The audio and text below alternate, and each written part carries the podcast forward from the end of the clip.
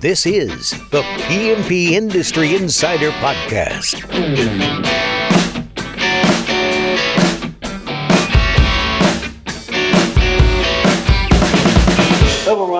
To another episode of the PNP Industry Insider Podcast, where we look at what is changing in the industry and we take you to the front lines to those that are driving those changes.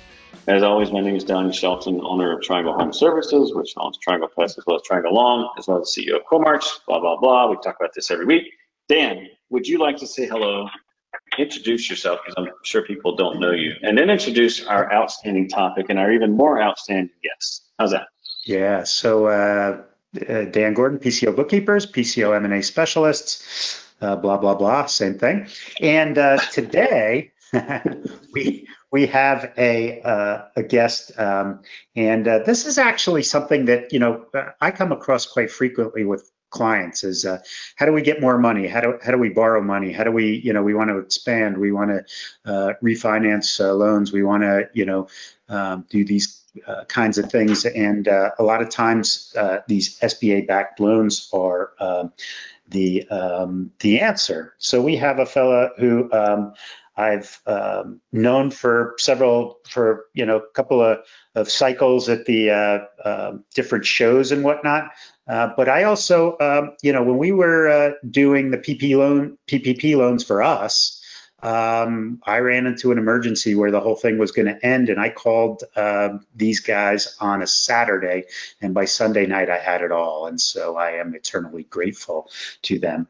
Uh, our guest is Dave Otteson. He's vice president of small business lending at Live Oak Bank. Uh, he has two decades of experience in the small bet, uh, business lending, utilizing SBA programs to assist business owners with acquisition or expansion financing. And um, uh, he's going to tell us a little bit about him, Live Oak Bank, and SBA programs. And um, hey, Dave, uh, how are you? Hey, guys. Great. Thanks, Dan and Donnie. Appreciate you having me on. Yeah, you great have you. So tell me how you got here. What uh, what you study in school? How'd you get into banking? Uh, how'd you get to Live Oak? Hey, yeah, you bet. Thank you. Uh, so I guess my banking career started off when I worked 25 hours a week during school and opening up checking accounts, writing home equity lines of credit for individuals, and then that regional bank at the time decided, hey, there's this program called SBA or Small Business Administration backed lending which I knew nothing about looking at small businesses or commercial lending, but got thrown into this brand new division and came with it a guidebook of 800 pages of regulations tied to a government backed program. So I got thrown into that division early on, uh, straight out of college, and uh, just learned a heck of a lot. Never thought I would specialize in small business administration lending, but here I am a little over 20 years later, still writing SBA loans, which I think is a particular and small niche within the entire banking sector. Um, there's certainly small business bankers and big commercial real estate lenders, other specialized areas of syndications and things like that. But um, at the end of the day, the small business administration niche has been uh, fantastic for me and a, and a great way to help out small business owners. So Dave, obviously, we wouldn't be talking here if you didn't have some connection to the industry, and and uh, you know, SBA is your thing, and lending is your thing, and so I just think it would be very good for you to kind of just tell us what has you know what why are you guys focusing on the pest control industry and kind of what what is the thought process there especially with, specifically with sba can you just kind of give us an overview of like this is why we're focused on the industry and, and, and here's what we want to do.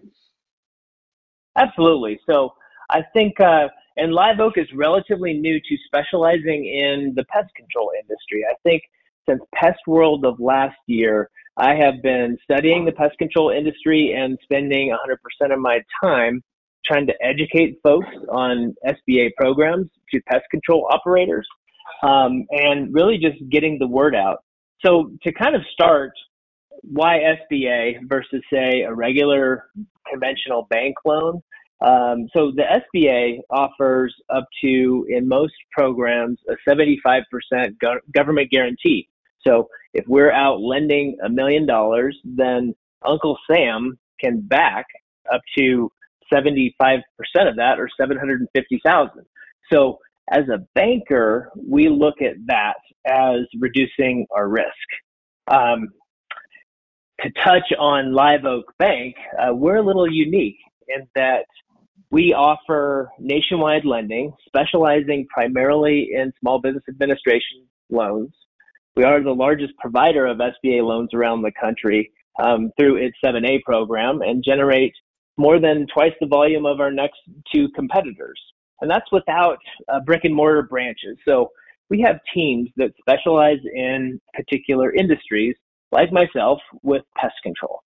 Um, and so, since let's call it Pest World of, of last year, we decided um, we wanted to create a new vertical, and we have up to 30 of them now in pest control.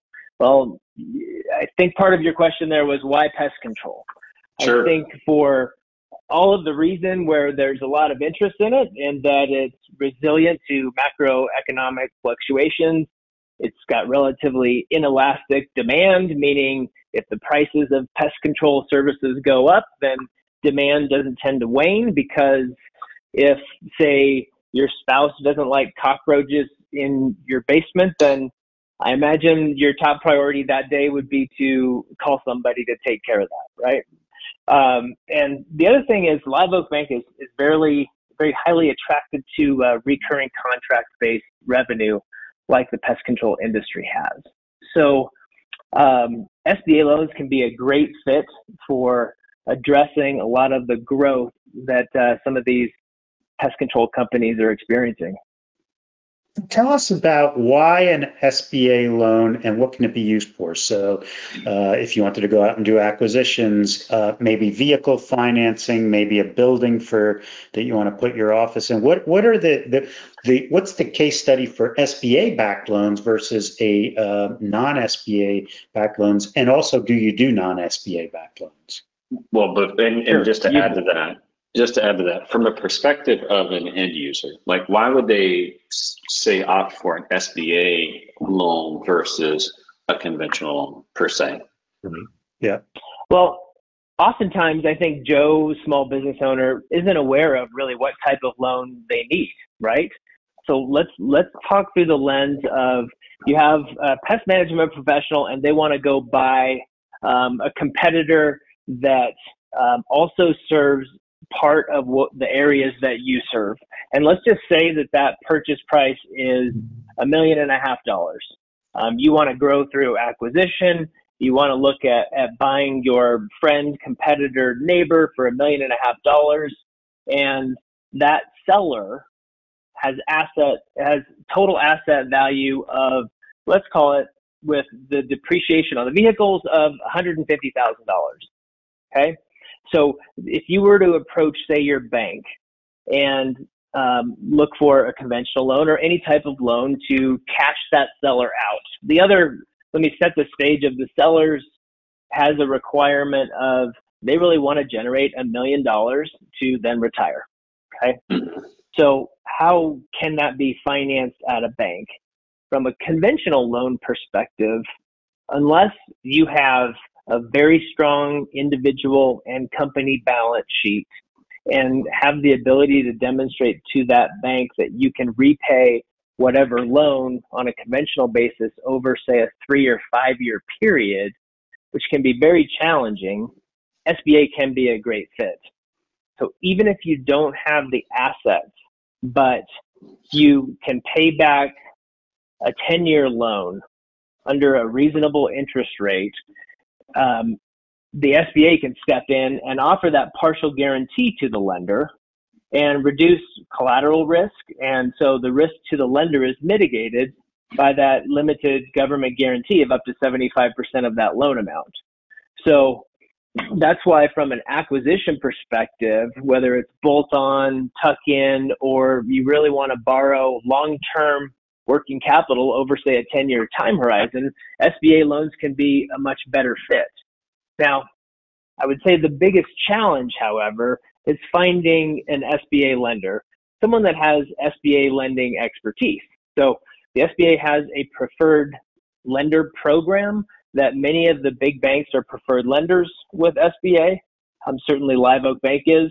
That enables the banks to actually make the decision on the SBA's behalf instead of waiting for, say, a government agency to respond. Okay, so I think first off, from a response a response perspective, um, my recommendation is make sure you're working with an SBA lender that not only understands the nuances of SBA lending, but also may have some exposure with pest control. Um, in my limited experience here focusing on pest control, however, there's not an SBA lender that I just described out there um, other than myself that's focused, again, 100% of my time on uh, trying to understand the pest control industry and its nuances.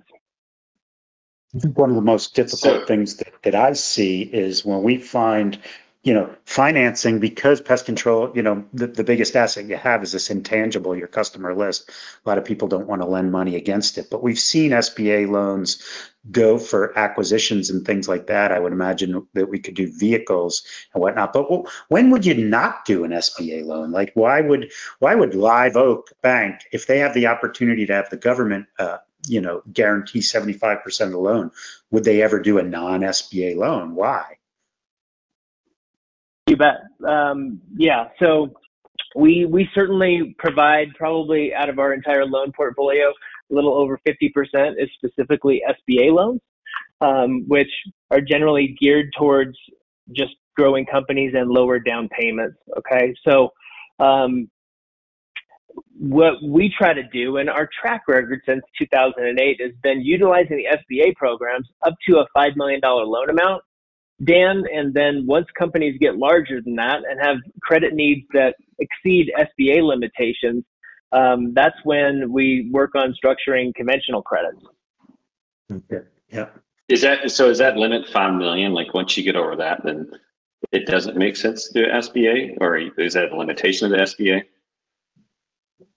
That is. So, generally speaking, the maximum loan amount offered through the SBA is $5 million. However, um, there's several creative structures that um, we can utilize to provide if real estate, for example, is included. Um, then SBA programs can go up to a total project amount of about 15 million. So if I just would kind of restate what you just said about SBA, SBA makes sense when you have somewhat of a collateral a challenge. I guess that's probably the best way. Am I reading what you just said properly? Like if you if you're in a situation where you don't have a ton of collateral, then then SBA would make sense for you, like in the sense of hard assets. Is that is that an accurate statement of what you just said? That was very well said, Donnie. That is a 100% accurate statement. So, from a lender's perspective, we consider ourselves cash flow lenders. Well, what does that mean? Um, if you can take all of the different things that we look at in terms of we look at your personal financial statement, we look at your personal credit score, but what do we really care about? We care about one, the ability for you to demonstrate that you can pay our loan back over the prescribed term. Okay. So cash flow. That's number one. Um, number two, we look at, at management and your ability to not only understand your company, but understand where it's going. Number three is collateral. What kind of collateral exists? Um, and in a pest control operation, you have vehicles and inventory as the primary assets, right? That's, and like you said, intangibles are the biggest value in your company. So SBA is a great fit to come in and mitigate that collateral gap. So when it comes to, if we could boil it down to three simple things of cash flow management and collateral, we always need the first two. Okay. We do not need the third one. Does that make sense? Yeah, totally does. So Yeah, would it because make sense because to- the government comes in. Would, yeah, would it make sense if, um, and, and I, I, where, where I think that, that, that it's most appropriate based on what you said is an acquisition of another company, because there's no, uh, you know, collateral and whatnot. But let's say I had a fleet of 10 or 15 or 20 vehicles and, uh, wanted to refinance it and, or if I wanted some sort of credit line to do vehicles, is that a good thing? Or should I just keep using the bank or the leasing company or whatever? I think um, the leasing company or the fleet management company, I think those are great resources and would not recommend necessarily an SBA loan structure for either vehicle acquisition or to refinance. Now, certainly, it every situation is very different. Refinancings can make some sense; they're subject to some different rules, but from a uh, fluid market perspective, some of the fleet management companies and um, vehicle financing vendors out there, generally speaking, I think would offer more efficient financing. So bringing this back around, and you kind of explained this, but I just want to make it super clear.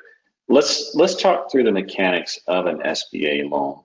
You know, when I mean, is it the bank that's lending you the money, or is it the SBA that's lending you the money? And is it more of just like the SBA says, look, if Donnie, for whatever reason, decides he's not paying this note, then we'll come in and we'll guarantee that we'll that you'll get this amount back. Like who? Just walk us through the mechanics of what an SBA loan really is and how it works from from your perspective. Absolutely. So if I went back real quick to the example of you have a $1 million SBA 7A loan that is documented between you and the bank and the bank only, um, subject to the SBA program documentation requirements. So it's 100% the lender, the bank, that's lending and extending those, funds. It's just partially guaranteed by the government. So the lender has experience in following the government's rules, but it's 100% the banks that's extending those funds. Kind of back to my earlier point of approaching the bank. What's what's kind of required? Maybe would you like me to kind of take the conversation there? Yeah, well, I think the main thing is, just so that people understand that hey, if I go and ask for an SBA loan, you know, I want to work with a preferred vendor, right? Because I mean, we all love, at least I personally love working with government entities. I find them very efficient and very customer focused, usually, not being facetious at all.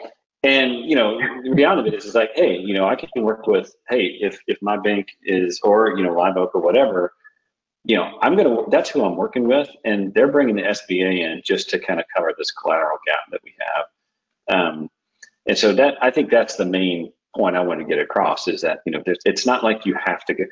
I've done one of these loans before in the past, and I found it pretty difficult to do. Now, I didn't, I didn't do it with Live Oak, of course this has been many, many years ago.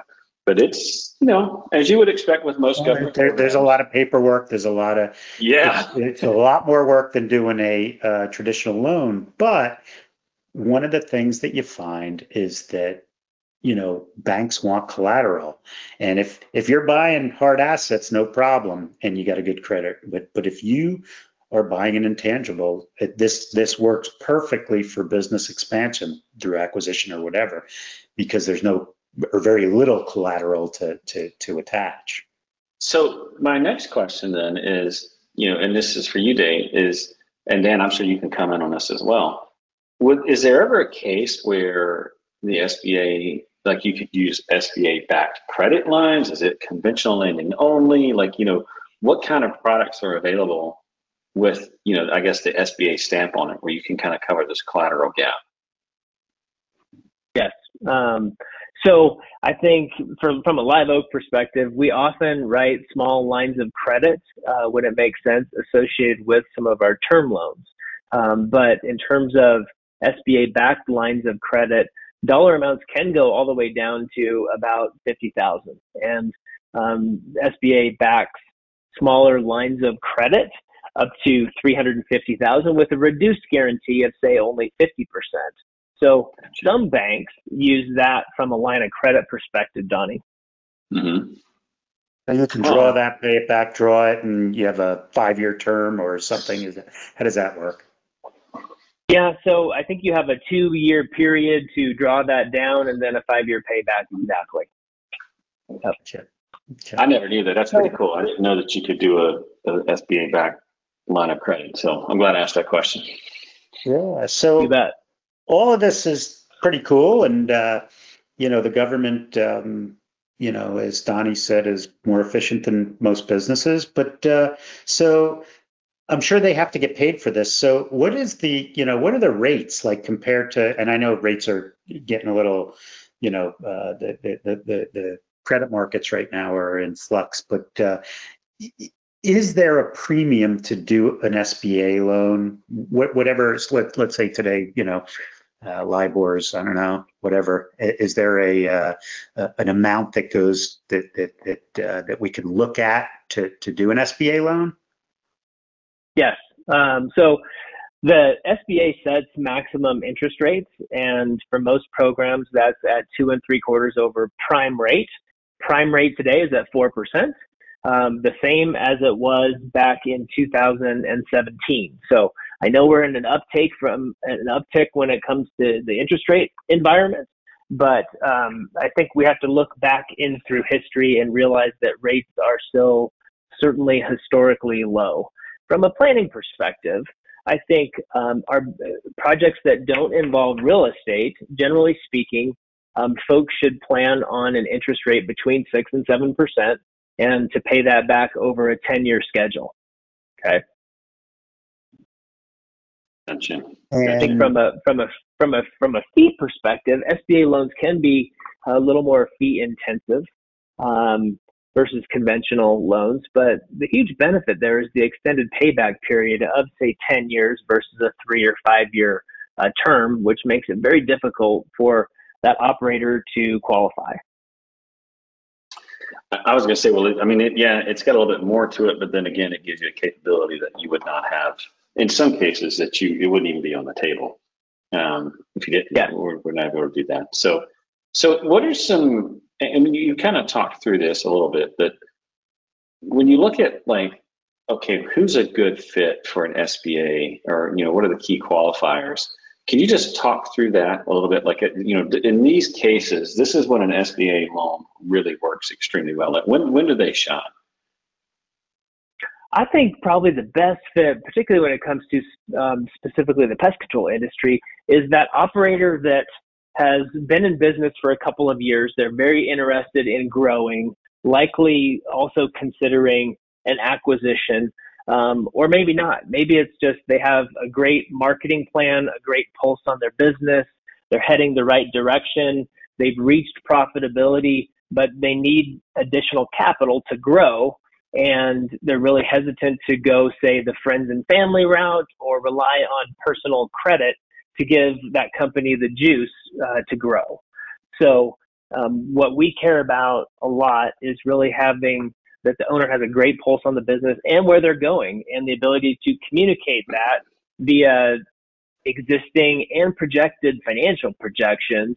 And so what we're looking to do, Donnie, is just open up a dialogue and meet as many pest control business owners as we can and educate them to determine if an SBA loan is a fit.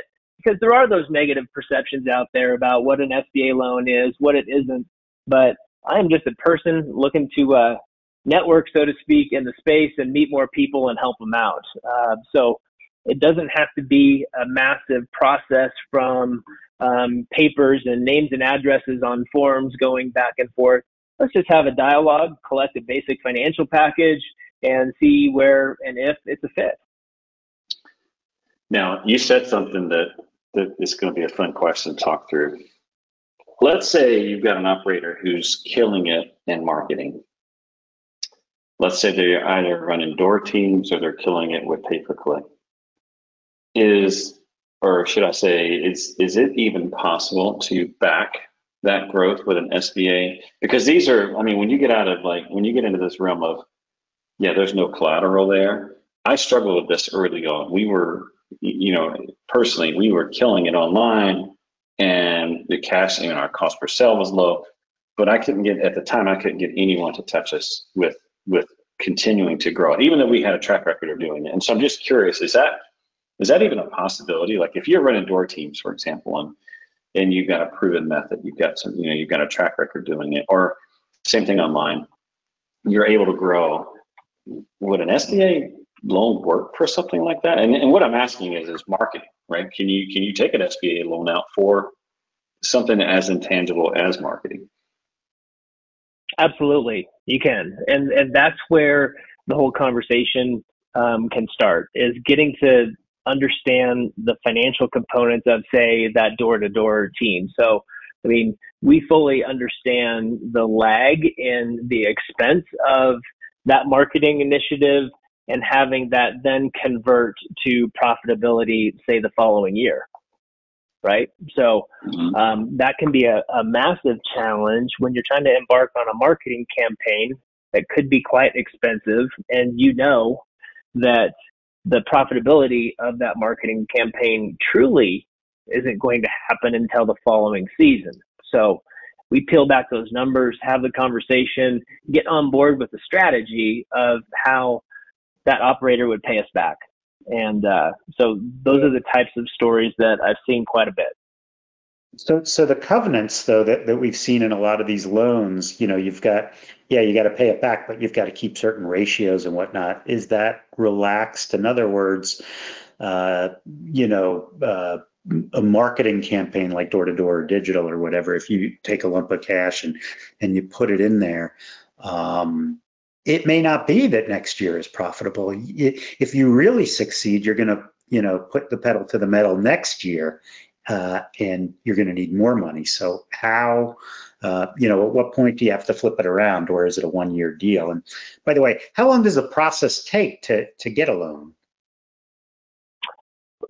Okay, let me take your first question. I think the pivot to profitability, the pivot to profitability is important for us, right? Because we need to demonstrate financially how you plan to pay back the loan. Okay, and we'll look at lots of different variables to do that. Um, so there is a component of we can't just be going top line, top line, top line with no profitability. Okay, so um, that's the first piece. How long does it take to qualify? Again, we want to start with a conversation and collection of basic financial documents. So um, start to finish is dependent upon how motivated and organized everyone is is in the transaction.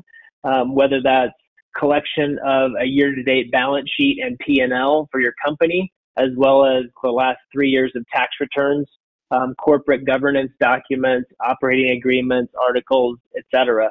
Um, so organization drives the bus in terms of speed to closing. And, you know, I think that the industry itself has some pretty negative perceptions about all the paperwork and how much time it takes. But um, given the fact that Live Oak Bank's half a fintech company and half an SBA lender, which is an interesting um, duality in and of itself, um, we'll do everything we can to reduce the paperwork, help you through the process.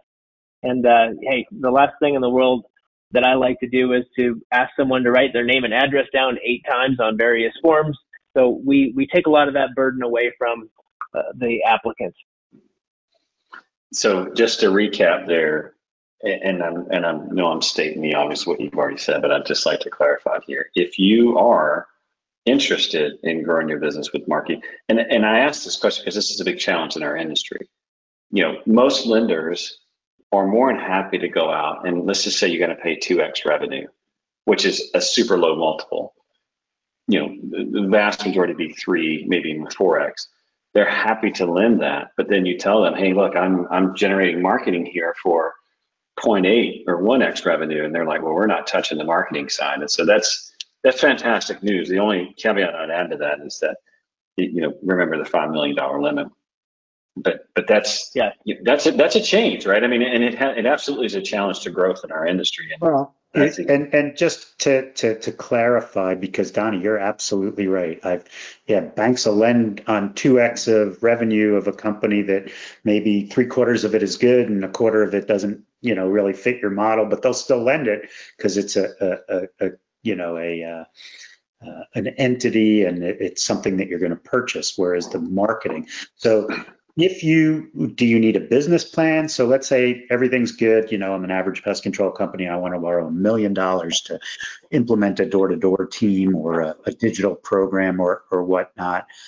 What do i have to do? Do i have to put together a business plan a marketing plan for five years? How you know what do you want to see besides historical data? Because maybe this is a new project that i haven't done before. So you know sometimes we're really good at what we know but we start to embark in, a, in an area like, you know, everybody's doing a little bit of marketing, but a door-to-door uh, uh, team that might be something that somebody's never done, or really pushing down on the, the gas for digital. That that might be something, you know, and and and you know, obviously if you push the gas on digital, you're going to pay up for your sales. So when you used to get real cheap sales, now you're going to start to pay up for those. So what is it that uh, that, that that you need to do to prep your team to get a loan for this?